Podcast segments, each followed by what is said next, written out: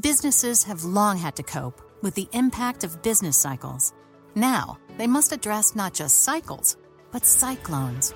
Storms spin up seemingly out of nowhere, irrespective of the ups and downs of the overall economy.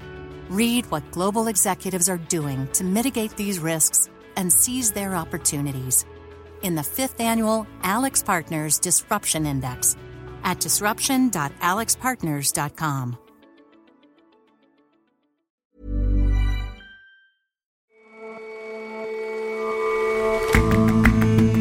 Hello and welcome to The Intelligence on Economist Radio. I'm your host, Jason Palmer. Every weekday, we provide a fresh perspective on the events shaping your world. Candidates in Argentina's presidential race have filed their intentions to run, and there's a familiar name among them former President Cristina Fernandez de Kirchner. So, why is she running for vice president? And what are the odds Argentines want more of her well known brand of populism? And have you got plans to visit America this summer? Be careful what you tweet. Border officials are getting pretty invasive in going through visitors' social media accounts.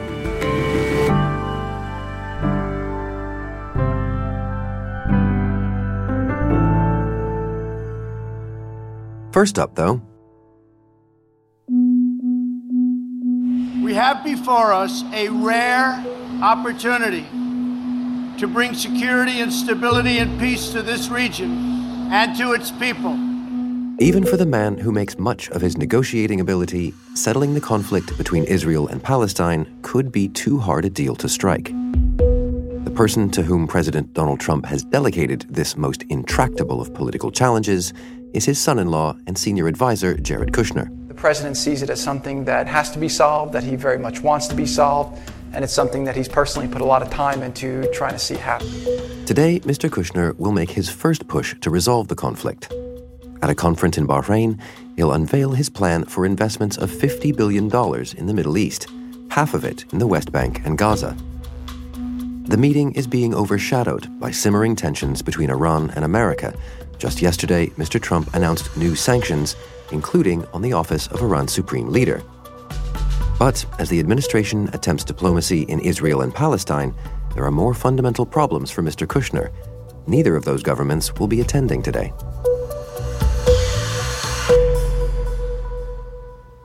Representatives from America and at least six Arab states are gathering in Bahrain for what the Americans are calling the Peace to Prosperity Workshop. Gregg Carlstrom is our Middle East correspondent. It's a two day event that is the first piece of Donald Trump's long promised ultimate deal for solving the Israeli Palestinian conflict.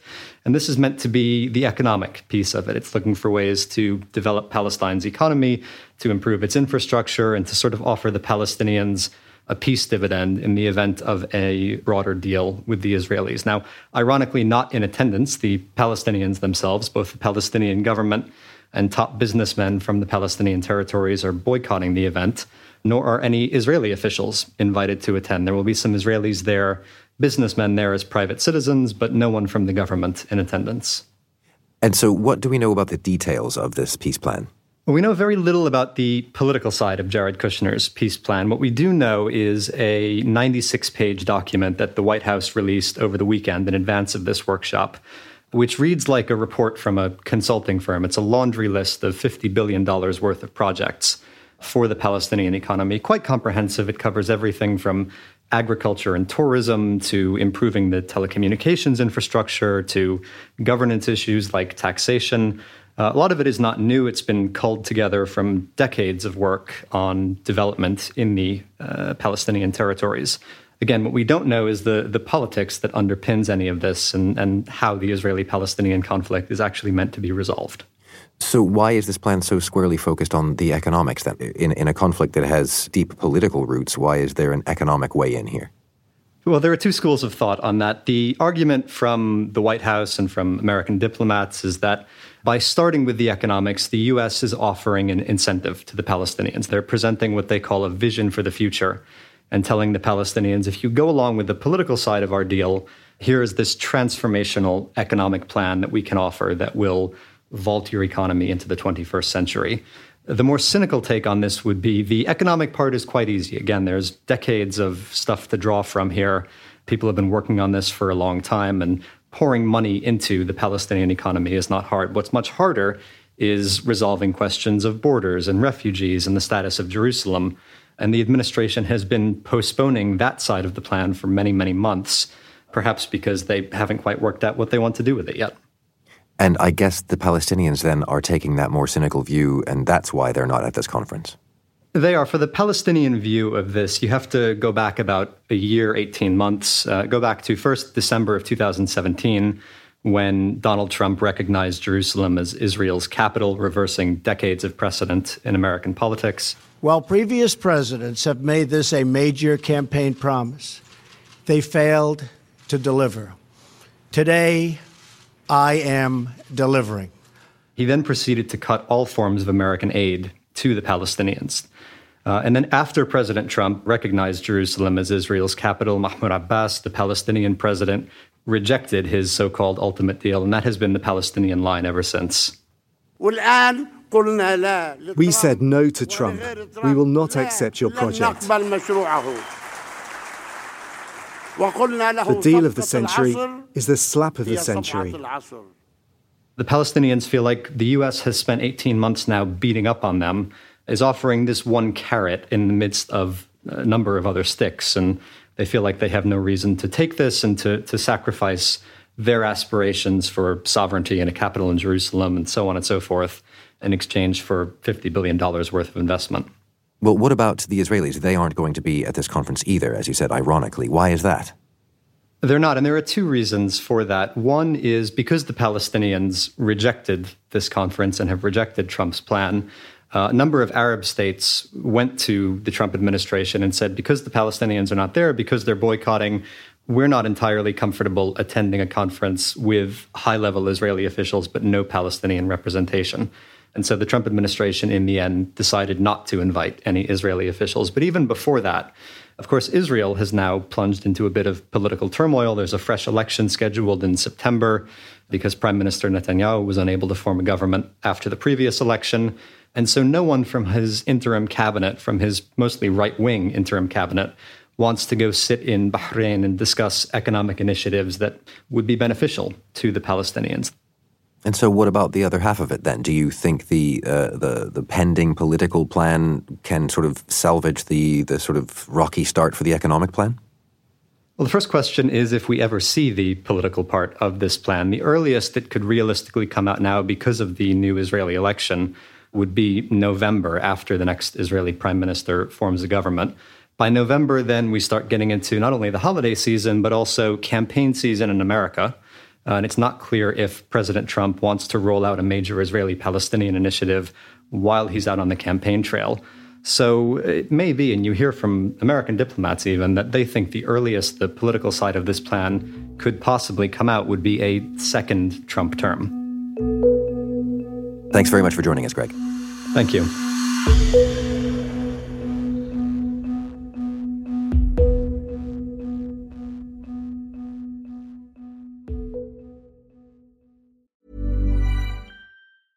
Businesses have long had to cope with the impact of business cycles. Now, they must address not just cycles, but cyclones. Storms spin up seemingly out of nowhere, irrespective of the ups and downs of the overall economy.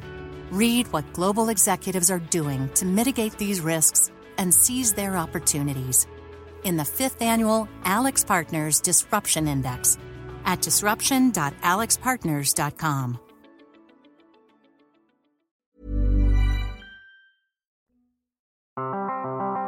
world has been watching Argentina nervously for months.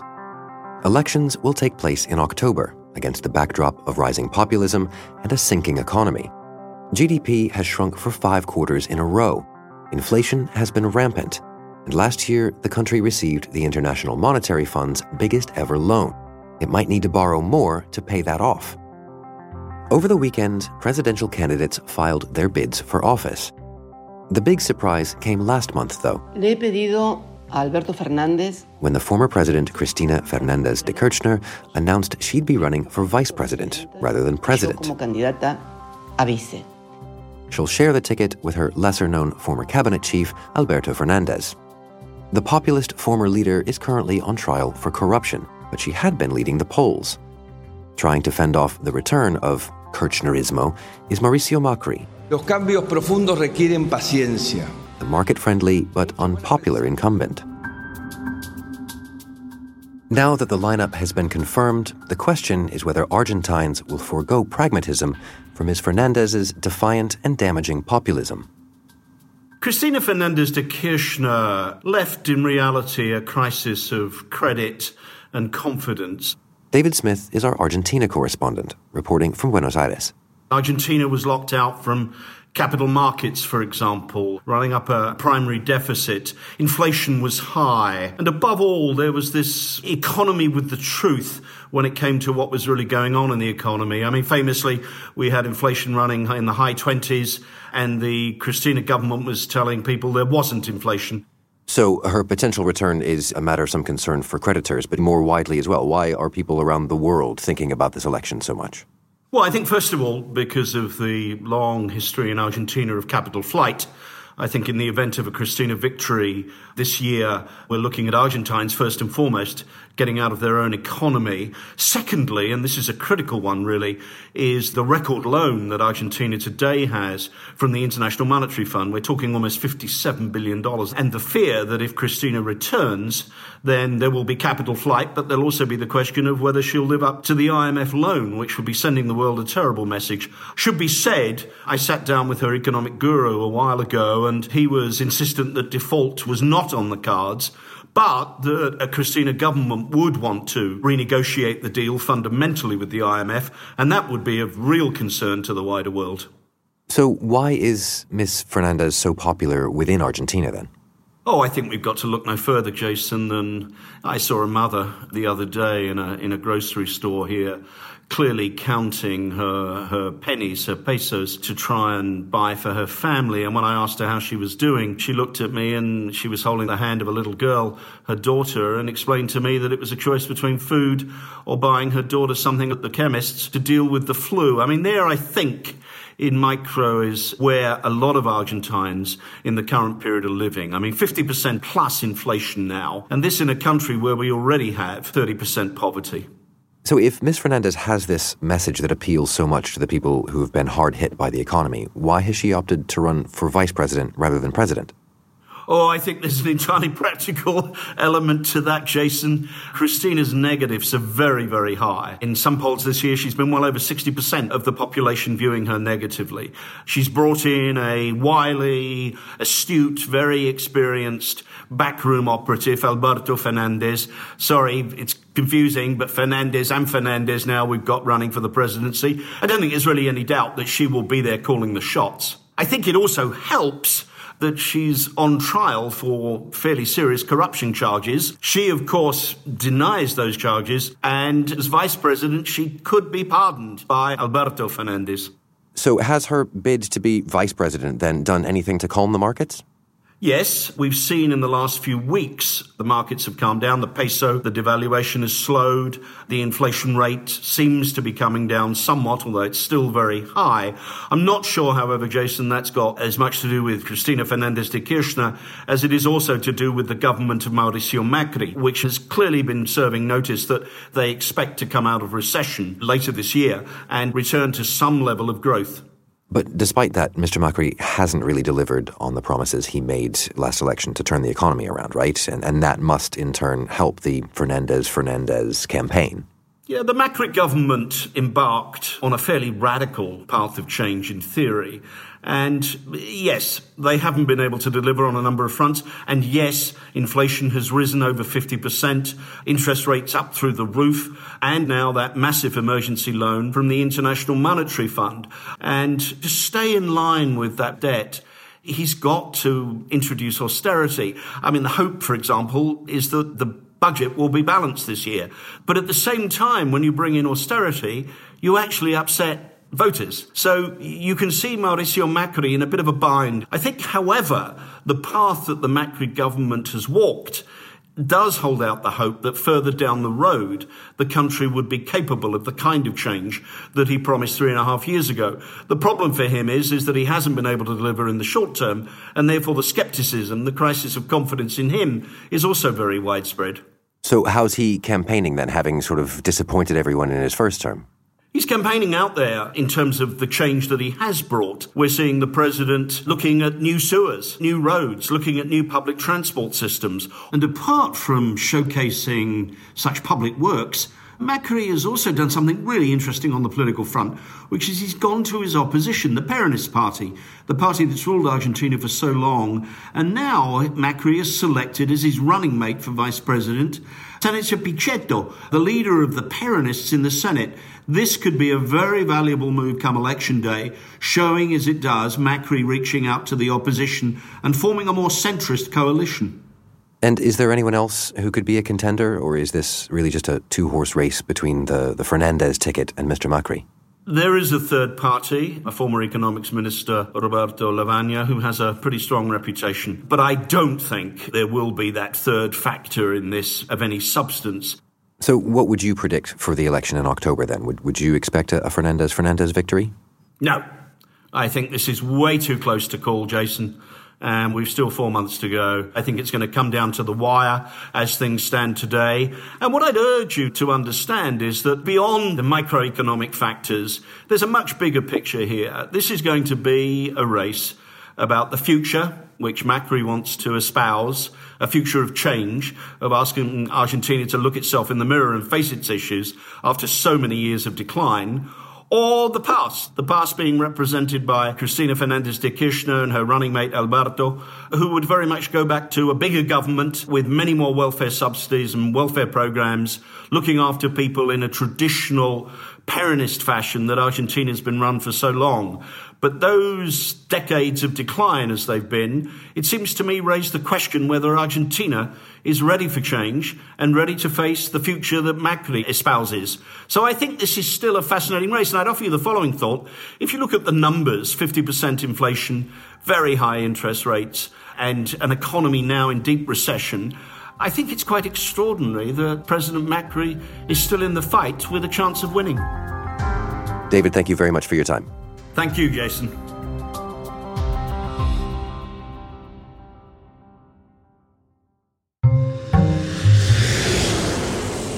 This summer, visitors will head to America to spend time on California's beaches and at Florida's theme parks. But increasingly, they won't just have to watch out for sunburn and overpriced funnel cake. Tourists are now having to watch their tweets. Leigh Van Bryan was a British tourist who travelled to Los Angeles about seven years ago with a friend. Adam Roberts is The Economist's Midwest correspondent. And he made a mistake before he set off. He went onto social media, onto Twitter, and he tweeted about his plans to destroy America. And by that, he meant he was going to drink a lot of alcohol, he was going to party, he was going to have a great old time. Uh, essentially, he was promising himself and his friends that he was going to have a wild party. But when the Department of Homeland Security saw his posts on Twitter, they were not amused. Uh, immigration officials in America are notoriously without any sense of humor, and they pulled him aside at uh, Los Angeles airport and they interrogated him and his friend for hours. And the result of that interrogation was that they were suspecting that he was actually planning to destroy America in some other nasty, sort of terrorist type way, and they expelled him from the country. And so the lesson here for users of social media everywhere is that immigration officials in America check all of your posts, even if you're just coming for a swift visit? Yeah, that, that's increasingly the case, and probably not only for people going to America, but all around the world, that what you put on social media is now going to be considered for your visa applications. Um, if you come under the ESTA program, the, the visa waiver program, as most West Europeans can do, You've already been scrutinized because you've been asked what are your social media handles. In 2017, around 23 million travelers traveled to America using the ESTA program, and their social media posts were scrutinized. And now, since June, any category of person visiting the United States has to be completely transparent about their social media handles. I mean, that sounds like a pretty onerous job for immigration officials to carry out, especially for people that have lots of profiles or a long history on them. How, how does that actually work in practice? Well, that's a great question. Nobody knows for sure just quite how the American administrators, the bureaucrats are going to be able to cope with this deluge of information. If you think that they're looking at 14 different social media platforms potentially for every applicant, they're potentially looking at 7,000 different languages. It's hard to imagine how they're going to be able to, in any meaningful and responsible way, scrutinize all the applicants in a fair way. So, the fear of groups such as the Brennan Center for Justice, that published a report on this just in May, is that this is an excuse to target certain individuals. And so, when Donald Trump talks of extreme vetting and targeting Muslims and targeting people that the Americans especially don't like, then officials can use social media accounts to find excuses to keep people out. And so there's really great uncertainty about how information will be stored, how it will be processed, and how it will be used. But in a lot of cases where America goes first, a lot of countries follow. Do you think this will tend towards a global standard?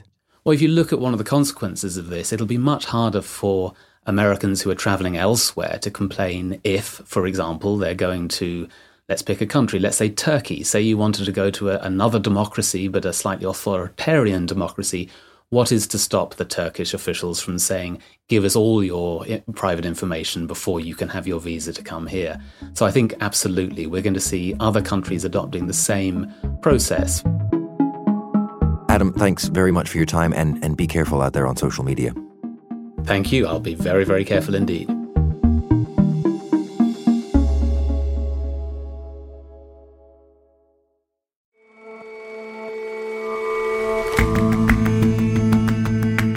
That's all for this episode of The Intelligence. If you like us, give us a rating on Apple Podcasts. And you can subscribe to The Economist at economist.com slash radio offer. 12 issues for $12 or £12. See you back here tomorrow.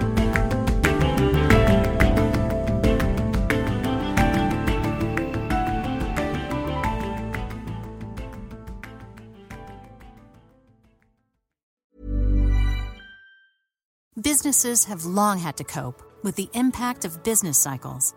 Now, they must address not just cycles, but cyclones. Storms spin up seemingly out of nowhere, irrespective of the ups and downs of the overall economy. Read what global executives are doing to mitigate these risks and seize their opportunities in the fifth annual AlixPartners Disruption Index at disruption.alixpartners.com.